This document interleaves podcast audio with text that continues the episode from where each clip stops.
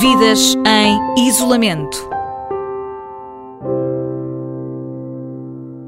E continuamos a ouvir os portugueses que estão fora de Portugal a viver este período menos fácil devido ao surto do novo coronavírus que está a mudar a vida de toda a gente e em todo o mundo. Já estivemos em Itália, ontem fomos até à Suíça e hoje temos ao telefone a partir de Copenhaga, na Dinamarca, a Joana Lobo. Bom dia, Joana. Muito obrigada por se juntar a nós. Bom dia, como está? Bem, e a Joana? tem que as condições. Já lá vamos, já lá vamos.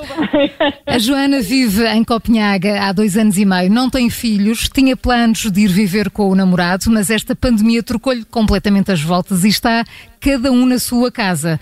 Como é que tem sido gerir eh, este dia a dia? Bom, tem sido, isto é tudo uma mudança para todos, não é? Ninguém estava à espera que as coisas uh, acontecessem desta maneira tão rápida e temos todos de nos adaptar a esta nova realidade.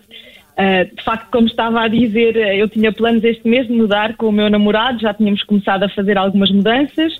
Ele, entretanto, foi esquiar para a França a semana passada, foi quando isto de repente virou tudo. Ele voltou depois na sexta-feira e vai ter que ficar de quarentena duas semanas e então está cada um na sua casa e esperemos que nenhum de nós fique doente, não é? Pronto. Quais são as medidas? Quais são as medidas de restrição que, que a Dinamarca está a impor? Pode ainda sair de casa na Dinamarca?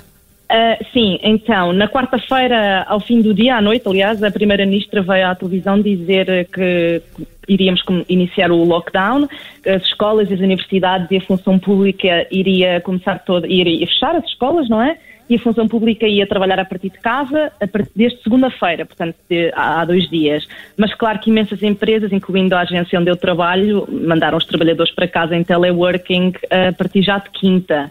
Depois, uh, no sábado, as fronteiras fecharam a partir do meio-dia até à Páscoa, portanto, só entram pessoas dinamarquesas ou estrangeiros que trabalhem uh, na Dinamarca. E desde ontem à noite, portanto, a Primeira-Ministra e a Rainha anunciaram que hum, agora só grupos no máximo de 10 pessoas e para as pessoas terem mesmo muito cuidado, não, não estarem muito tempo juntas, manterem as distâncias. Ainda se via no fim de semana alguma gente na rua, estava imenso sol no sábado e, e viu-se bastante gente na rua, mas eu acho que as Quiseram aproveitar o sol. Ter muito mais cuidado. Sim, exato, quiseram aproveitar o sol. Joana, o, o, qual é a sua ocupação na, na Dinamarca? Eu trabalho para a Agência Europeia do Ambiente, sou, um, sou expert em químicos, uh, saúde pública e ambiente. E então agora está confinada uh, à casa. Como e é que faz a gestão certa, no dia a dia? É? Diga, diga.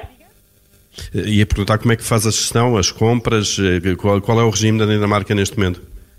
Bom, uh, os supermercados continuam abertos, as farmácias também, está a funcionar uh, o essencial.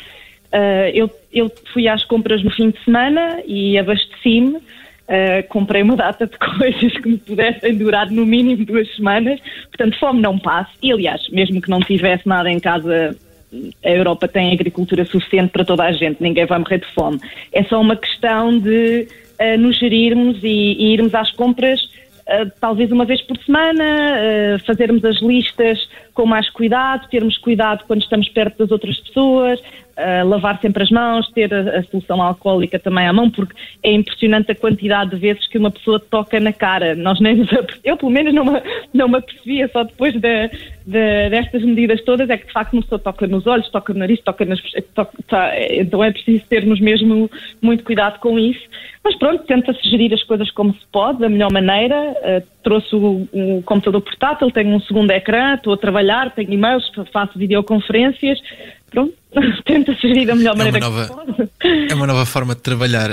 Um, Pergunto-lhe também se sabemos que nos outros países temos estes relatos, também em Portugal, vários movimentos eh, solidários uh, a ajudar os, os idosos. Um, na Dinamarca acontece o mesmo? Sim, sim, sim, sim, tem acontecido. As pessoas têm começado a, a pôr nos prédios papéis a dizer que se houver algum, algumas pessoas que estejam doentes ou, ou, ou, grupos de risco que precisem de ajuda, que os vizinhos estão ali para, para se ajudarem uns aos outros. A comunidade portuguesa aqui na Dinamarca e em Copenhaga também, também começou esse tipo de grupos no Facebook. Uh, até agora, acho, pelo menos até ontem, uh, quando soube, ainda não havia nenhuma necessidade, mas, mas há grupos já a porem-se, a disponibilizarem pessoas a disponibilizarem-se para ajudar uns aos outros. Isto de facto também é, o interessante disto é que de facto vemos a, a solidariedade das pessoas nestas situações.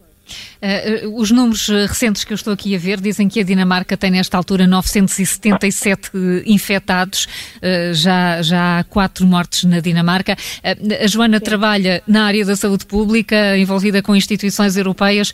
Parece-lhe que a Europa está a gerir bem esta situação?